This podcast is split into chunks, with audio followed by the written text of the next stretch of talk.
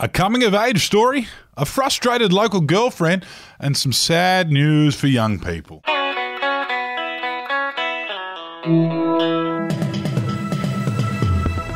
Yeah, good morning and welcome to your Daily Betoota for Monday, the 4th of October. It is a public holiday, but as you said when I started here in the newsroom, Clancy, the news never sleeps. So we are Never. we are going to get into it and we're going to start off today with a nice story. It's about a young woman who showed off her new disposable income by not giving herself alcohol poisoning at pre-drinks. Yes, what a lovely one this was over the weekend. After defying the odds and actually using her fresh university degree to get a job with a decent salary, a young woman by the name of Sally Frizzell showed up for pre drinks with her mates.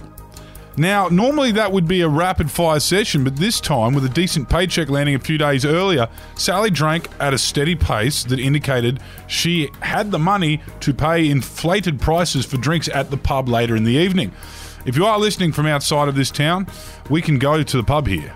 Which is why this story makes sense. So good on you, Sally. Maybe eventually you won't have to live in a share house with six people. I think she was ordering non-happy hour cocktails as well, Clancy, but did end up giving herself alcohol poisoning in the end anyway. Oh la la, that's Flash. Elsewhere around the Channel Country, a girlfriend is no longer feeling flattered by her boyfriend's short sexual stamina.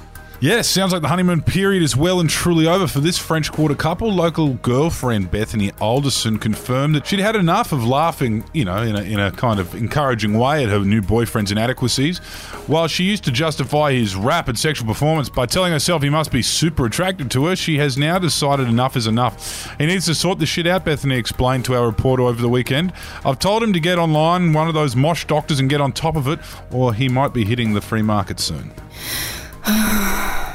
Finishing up with some more national news, and the government has made illegal vapes more illegal. Yes, the federal government is coming down hard on those delicious little lung lollies.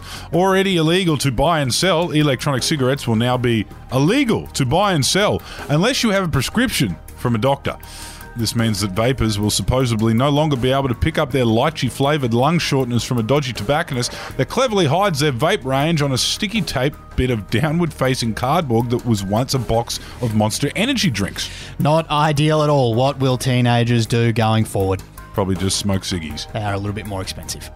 Anyway, that's where we'll leave you today. Hope you have a nice day off, and we'll talk to you again tomorrow. Bye bye.